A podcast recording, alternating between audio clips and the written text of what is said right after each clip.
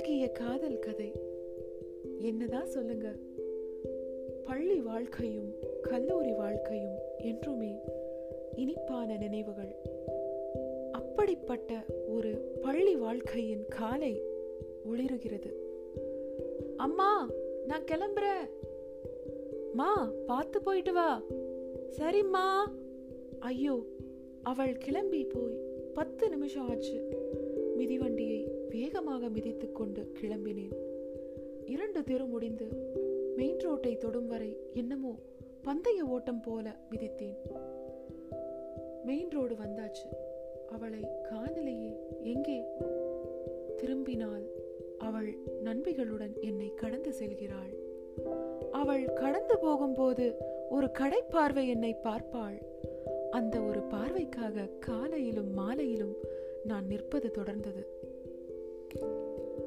அந்த பத்தாம் வகுப்பிலேயே படிப்பை தவிர மற்ற விஷயங்களே எளிதாக என்னுள் சென்று கொண்டிருந்தன.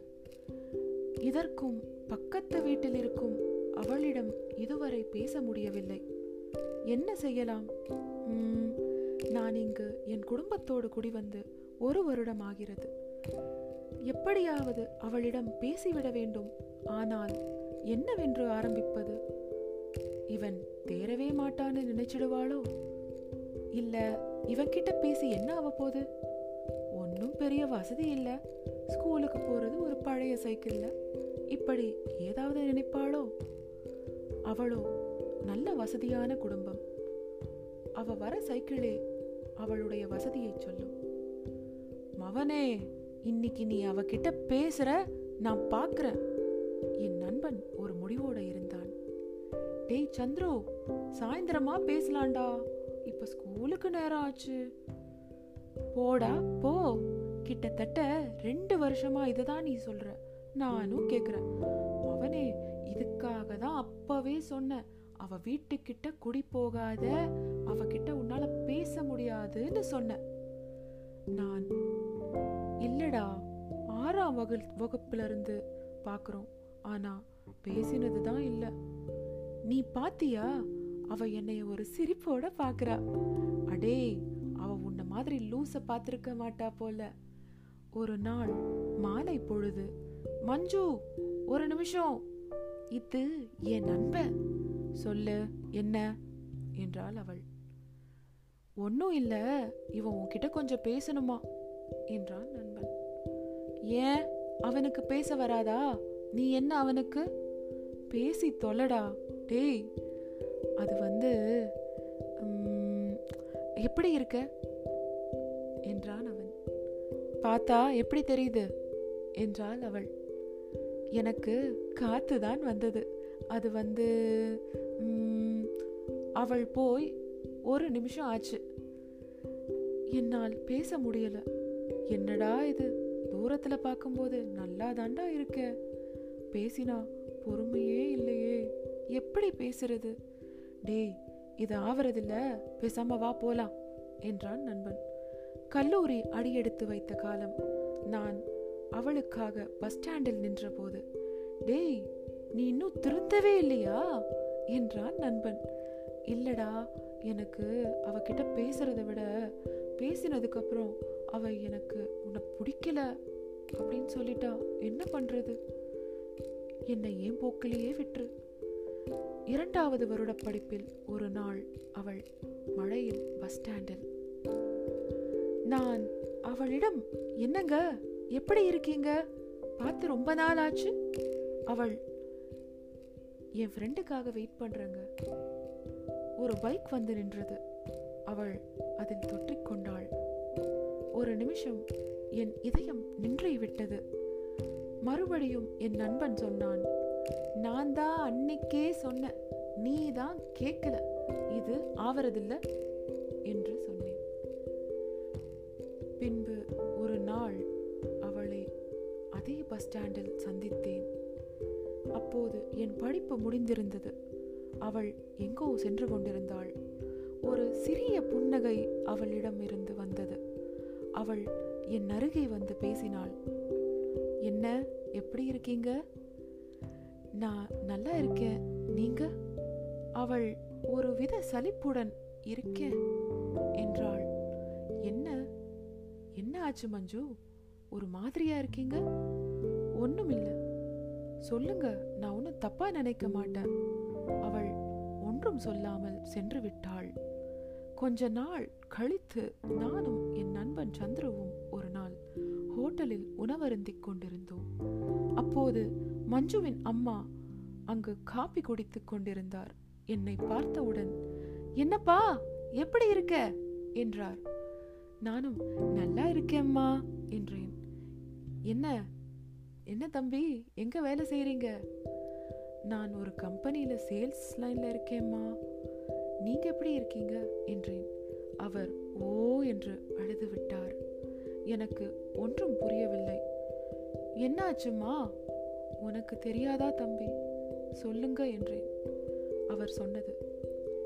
மஞ்சுவுக்கு நன்றாக மனம் முடித்து கொண்டு இருக்கிறார்கள். திருமண ஆன பத்தே நாட்களில் பைக் விபத்தில் அவளுடைய கணவர் இறந்து விட்டாராம். கொஞ்ச நாட்களிலேயே அவளின் அப்பாவும் இறந்து விட்டாராம். அவர் இறந்த பிறகு அவருடைய வியாபார நண்பர்கள் தொழிலில் ஏற்பட்ட நஷ்டத்திற்காக வீட்டையும் விற்று எடுத்துக்கொண்டார்களாம். இப்போது மஞ்சு வேலை செய்து அவளும் அவள் அம்மாவும் வாழ்க்கையை ஓட்டுவதற்காக கூறினார்கள். நான் அவளிடம் சென்று பேசினேன். நீ என்னை தவறாக எடுத்துக்கொள்ளாதே என்றேன். நான் இன்றும் உன்னையே விரும்புகிறேன். உனக்கு என்னை பிடித்திருந்தால் சொல். நாம் திருமணம் செய்து கொள்வோம் என்றேன். சொல்லு நான் ஒன்றும் தப்பா நினைச்சுக்க மாட்டேன். அவள் ஒன்றும் சொல்லாமல் சென்று விட்டாள். அவள் மனதுக்குள் சொல்லியது நான் உன்னை விரும்பிய காலத்தில் நீ என்னிடம் சொல்ல வந்ததை இன்றுதான் சொல்கிறாய். ஆனால் நான் பதில் தரும் நிலையில் இல்லையே என் அன்பே. அவள் மறுத்தாள் அவளை சம்மதிக்க வைக்க ஆறு மாதம் ஆகியது. நான் பேச நினைத்தபோது பேச இயலவில்லை. வெகு நாள் கழித்து பேசிய பேச்சு என் வாழ்க்கையின் ஆரம்ப புள்ளியானது. இன்று அவளும் நானும் எங்கள் குழந்தையுடன் சந்தோஷமாக உள்ளோம். என் அப்பா சம்மதிக்கவில்லை என்றாலும் என் அம்மா அன்று ஒரு வார்த்தை சொன்னார். உன் விருப்பம் போல செய் வாழ்க்கை உனக்கு சந்தோஷமாக அமையட்டும் என்றார். ஒரே வீட்டில் இருந்தாலும் இன்று வரை அப்பா பேசவில்லை என்றாலும் என் அம்மாவின் அன்பான ஆசையுடன் என் வாழ்க்கை இனிதே செல்கிறது. ஒரு உண்மையான நண்பரின் வாழ்க்கை குறிப்பிலிருந்து அவருடைய அனுமதியோடு. பை பி மோனி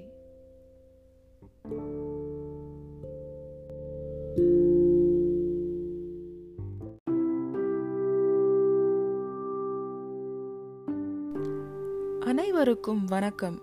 என் பெயர் மதி. மதிவதனி. இத்தளத்தில் பலர் கதைகளை பதிவிட்டிருக்கின்றனர். அதில் ஒன்றாக என் காதல் மலர்ந்த மொக்கை கதையை தங்களுடன் பகிரவே தற்போது இங்கே வந்துள்ளேன். நான் பிறந்தது வளர்ந்தது எல்லாமே நகரத்தில்தான். எங்கள் சொந்தம் முழுவதுமே கிராமத்தில் இருந்தாலுமே நாங்கள் அங்கே செல்வதென்னவோ ஏதேனும் விசேஷ சமயங்களில் மட்டுமே. அன்றும் அதே போல ஒரு விழாவிற்கு செல்ல வேண்டி இருந்தது. காலேஜ் லீவு ஜாலியா வீட்டில் இருக்கலான்னு பார்த்தா இப்படி ஊருக்கு வான்னு சொல்லி கொடுமைப்படுத்துறீங்களே என சலித்து கொண்டே ரெடியாகி என் அறையை விட்டு வெளியே வந்தேன். உடனே எனக்கு அங்கே செல்ல விருப்பமில்லைன்னு நினைக்காதீங்க. அங்கே போகிற வரைக்கும் தான் இந்த சலிப்பு எல்லாம். அதன் பின்பு எல்லாமே மறந்து போய்விடும்.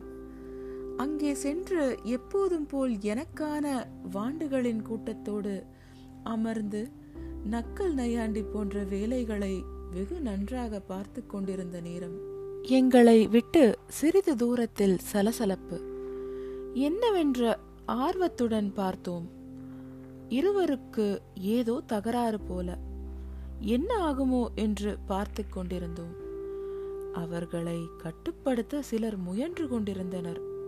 அப்போது யாரோ அங்கே வந்து சமாதானப்படுத்தினார். இது தாங்க என் ஹீரோவோட என்ட்ரி எஸ் நீங்க நினைச்சபடி அந்த சமாதான புறா தான். யாரோ எவரோ தெரியவில்லை ஆனால் அவர் இருவருக்குமே பரிந்து பேசுவது போல அவரவர் தவறுகளை இதமாக சுட்டிக்காட்டி அந்த சூழ்நிலையை கையாண்ட விதம் எனக்கு ரொம்ப பிடித்திருந்தது. அதற்கு பிறகு எல்லாரும் அவரவர் வேலையை பார்க்க போக நானும் என் பட்டாளத்துடன் சென்று மீண்டும் கொட்டமடிக்க ஆரம்பித்தேன். என்னதான் அவர்களுடன் சிரித்து பேசியபடி அமர்ந்திருந்தாலும் அந்த அவன் நினைவு மட்டும் நீங்காமல் சிறிது நேரம் கழித்து என் தந்தையிடமிருந்து அழைப்பு வந்தது. என்னை அவர் இருக்கும் இடத்திற்கு வரக்கூறி யாரிடமேனும் அறிமுகப்படுத்தவே இவ்வாறு அழைப்பு விடுப்பார் என்பது தெரியுமாதலால் அவரை தேடிச் சென்றேன். அங்கே அவர் பேசிக்கொண்டிருந்தது சாட்சாத் நான் முன்பு கண்டவர்தான். அவர்கள் இருவரும் பேசுவதை பார்த்தவாறே அருகில் சென்று என் தந்தையை அழைப்பதை கூட மறந்தவாறு நின்றிருந்தேன். என்னை கண்ட தந்தை வாமா மதி இவருக்கு உன்னை அறிமுகப்படுத்தவே உன்னை இங்கு கூப்பிட்டேன் என்றவர். அவர் எதிரில் அமர்ந்திருந்தவனிடம் திரும்பி தம்பி இவதான் என் பொண்ணு ஃபைனல் இயர் கம்ப்யூட்டர் படிக்கிறா என அறிமுகப்படுத்தினார். அவரை தொடர்ந்து என்னை நோக்கிய அவன் விழிகள் சிரித்ததைக் கண்டு என் வயிற்றுக்குள் எக்கச்சக்க பட்டாம்பூச்சிகள் இந்த கிரஷ் என்பார்களே இதுதான் போல. அவர் பெயர் திவாகராம். ஒரு வகையில் எங்களுக்கு சொந்தம். பட்டப்படிப்பு முடித்துவிட்டு பெங்களூரில் வேலை. இவ்வளவே நான் அங்கே இருந்தவரை எனக்கு கூறப்பட்டவை. அதன் பின் என் தந்தை என்னை பெரிய மனது வைத்து அனுப்பிவிட ச நான் அங்க இன்னும் கொஞ்ச நேரம் இருந்தா இவருக்கு என்னதான்? என்று புலம்பிக் கொண்டே சென்றேன். அன்றைய தினத்திற்கு பிறகு அவர் வருவார் என்று அறிந்தால் தவறாது ஆஜராகி விடுவேன் நான்.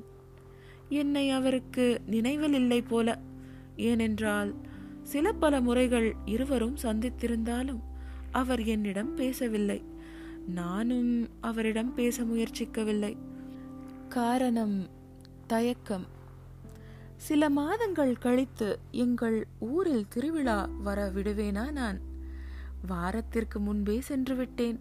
ஆனால் நான் யாருக்காக சென்றேனோ அவர் மட்டும் கண்ணில் படவே இல்லை. ஒவ்வொரு நாளும் எதிர்பார்ப்போடு ஆரம்பித்து சோகத்தில் முடிந்தன.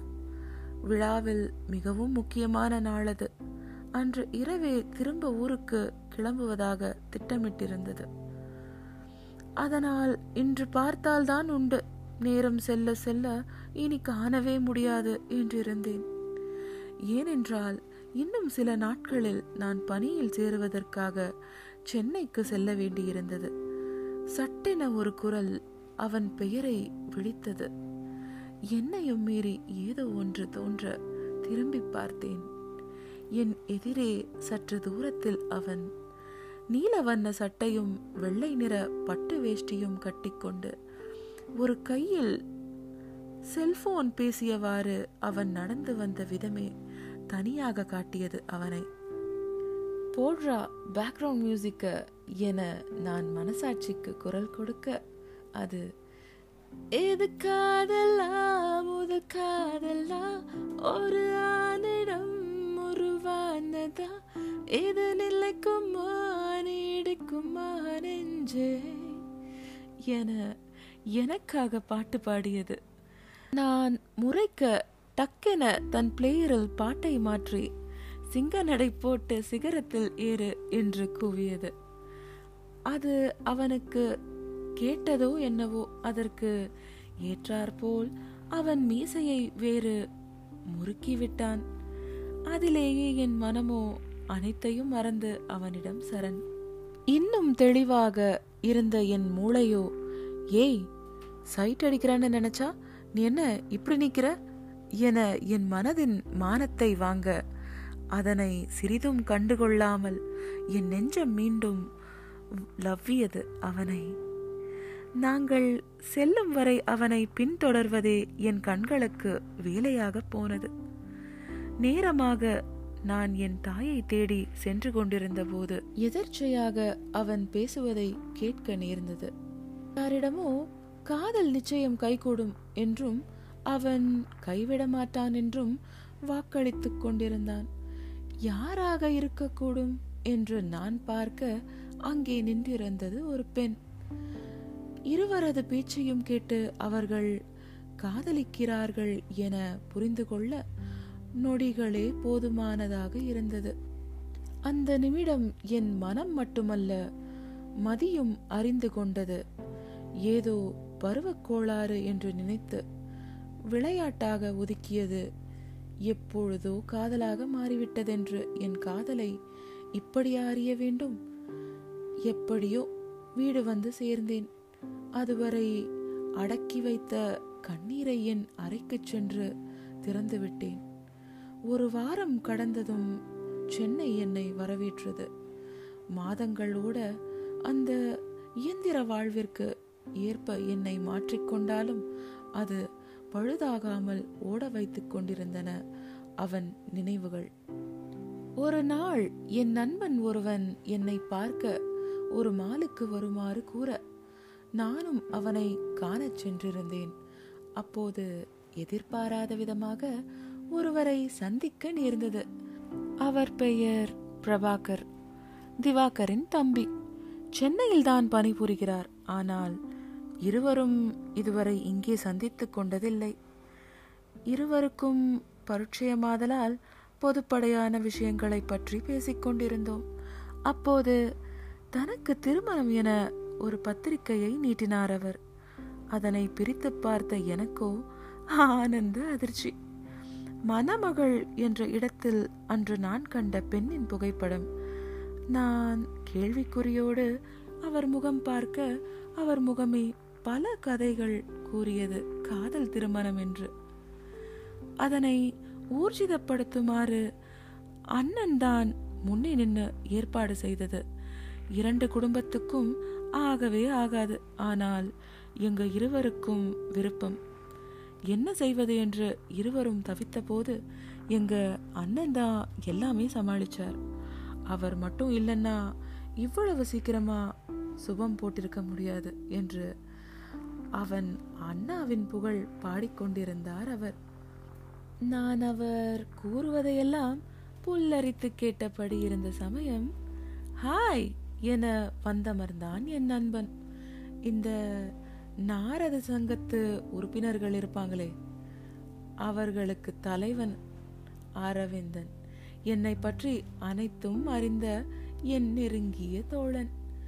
இருவரையும் பரஸ்பரம் நான் அறிமுகப்படுத்தி வைக்க தன் லீலையை செவ்வனே செய்தான் என் நண்பன். பிரபாகரை திவாகர் என நினைத்து கொண்டு இவரை தானே ஊரில் மீட் பண்ண? ரொம்ப பிடிச்சிருக்குன்னு ஆனா இவருக்கு லவ்வர் இருக்கு. அது இதுன்னு சொல்லி அழுதுட்டு இருந்தியே. இன்னைக்கு இவ்வளவு சந்தோஷமா பேசிட்டு இருக்க? என அவன் சரியாக போட்டுடைக்க என்னை அதிர்ச்சியுடன் பார்த்தார் பிரபாகர். என் முகத்தில் கோபத்தையும் மீறி வழிந்த அசடை துடைத்தவாறே ஒரு சாரியை உதிர்த்துவிட்டு அரவிந்தனை நோக்கி அது இவரோட அண்ணன் என ரகசியமாக முடிந்துவிட்டு மேலும் அவன் எதுவும் உளரும் முன் அவனுடன் நகர்ந்தேன். அவன் செய்த காரியத்திற்கு வெகுமதி அளிக்க அன்று இரவு என் ஹாஸ்டல் அறையில் அமர்ந்து யோசித்துக் கொண்டிருந்தேன். பிரபாகரை சந்தித்ததை பற்றியும் அதன் பின் நடந்தவற்றை பற்றியும் அரவிந்தன் மீது கோபம் வர அவனை திட்ட டயல் செய்தால் அட்டன் செய்து தாங்கள் தொடர்பு கொள்ளும் வாடிக்கையாளரின் செவிகள் இடைவிடாத சொல்லர்ச்சனைகளால் பஞ்சராகியுள்ளதால் தற்போது பேச இயலாது என சொல்லிவிட்டு கட் செய்து விட்டான். எரிச்சலுடன் நான் போனை பார்க்க ஒரு புதிய நம்பரிலிருந்து கால் வந்தது. ஏனோ நான் இணைப்பை எடுக்காமலே தெரிந்தது யாரென்று. படப்படக்கும் இதயத்துடன் அட்டன் செய்து ஹலோ என்றேன். அப்புறம் என்ன? அடுத்து எல்லாமே அசுர வேகம்தான். நம்ம ஹீரோவோட சைட் கதையை நான் சொல்லலையே. நீங்களே கேட்டு தெரிஞ்சுக்கோங்க பாஸ் இவளுக்கு நான் வைத்த பேரு முட்டை கண்ணழகி. மேடம் முறைக்கிறாங்க. பரவாயில்ல சமாளிப்போம். மதுவை முதல் முதலில் அவங்க அப்பா அறிமுகப்படுத்தின போதே எனக்கும் பிடித்திருந்தது. ஆனால் படிக்கும் வயதில் அவள் மனதை குழப்புவதில் எனக்கு இஷ்டமில்லை. சரி எக்ஸாம் முடியட்டும் சொல்லலான்னு நாம வெயிட் பண்ணா மேடம் எப்போ பார்த்தாலும் என் முன்னாடி வந்து நின்று அதே லுக்கு கொடுக்குறா. ஒரு வழியா எல்லாம் முடிஞ்சு இவளிடம் சொல்ல வந்தா என் தம்பி பிரச்சனை? அதையும் ஒரு வழியாக முடித்துவிட்டு வந்து பார்த்தால் மேடம் சென்னைக்கு எஸ்கேப் எப்படியும் தம்பி திருமணத்திற்கு வருவா. அப்போ சொல்லலான்னு நான் காத்திருக்க. அதற்கு முன்பே ஒரு சர்ப்ரைஸா என் தம்பி என்கிட்ட சொல்றான். அவன் அதை சொன்ன விதம் இருக்கே. என்ன எவ்வளவு கடுப்பேத்த முடியுமோ அவ்வளவு கடுப்பேத்தி அதற்கு பிறகு சொல்றான். அவங்களும் உன்னை லவ் செய்கிறாங்கன்னு எனக்கு சந்தோஷத்துல அப்பவே மதுவை பார்க்கணும்னு இருந்துச்சு. ஆனால் நான் மாயாவி இல்லையே. அவளிடம் உடனே போக அட்லீஸ்ட் பேசவாவது செய்யலான்னு பார்த்தா ஃபோன் நம்பர் இல்லை. நீங்க கேட்கறது புரியுது. லவ்வை சொல்லும்போது வாங்கிக்கலாமேன்னு விட்டுட்டேன் என் தம்பியிடமே ஃபோன் நம்பர் கேட்க அவன் அதற்கு ஒரு கண்டிஷன் வைத்தானே. அவன் பாசத்தில் உருகிட்டேன் வேறு என்ன? ஊரில் இருக்கும் இந்த இந்த இடத்தில் இதெல்லாம் வேண்டும். என்னை ஒரு பெரிய லிஸ்ட் போட்டு நான் ஒத்துக்கொண்ட பின் பிரபாகரும் மதியின் நம்பர் தந்தான். இதுதான் எங்க சிம்பிளான love story every love story special but ours is my favourite என்பது போல எங்களுக்கு பிடித்த கதை உங்களுக்கும் பிடிக்கும் என நம்புகிறோம். இப்போது விடை பெறுகிறோம் நன்றி. இப்படிக்கு திவாகர் மதிவதனி.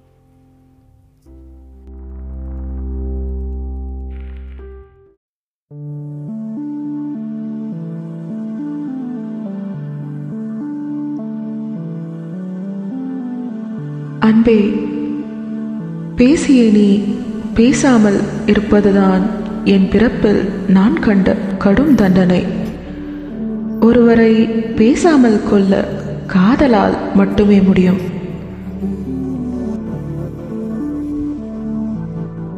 கண் மூடினால் கனவாகவும் கண் திறக்கையில் கற்பனையாகவும் என் அருகே நீ. சில வேளை கண்களில் கண்ணீராய் வெளியேற நீ விரும்பினால் கண்களை குருடாக்கி சென்றுவிடு. உன்னை தவிர நான் யாரையும் பார்க்க விரும்பவில்லை. அன்பே காத்திருப்பிலும் சுகம் உண்டு என மயங்கி கிடந்தேன். நாட்கள் செத்த வருடங்களாக. நான் உன்னை நேசிக்கும் அளவுக்கு உன்னால் நேசிக்க முடியாது என்ற உணர்வு ஏற்பட்டது.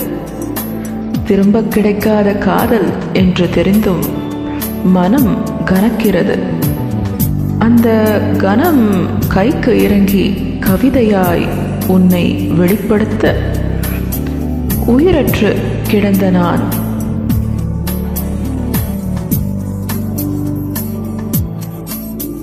எனக்குள் துடிக்கும் இன்னொரு இதயம் நீ.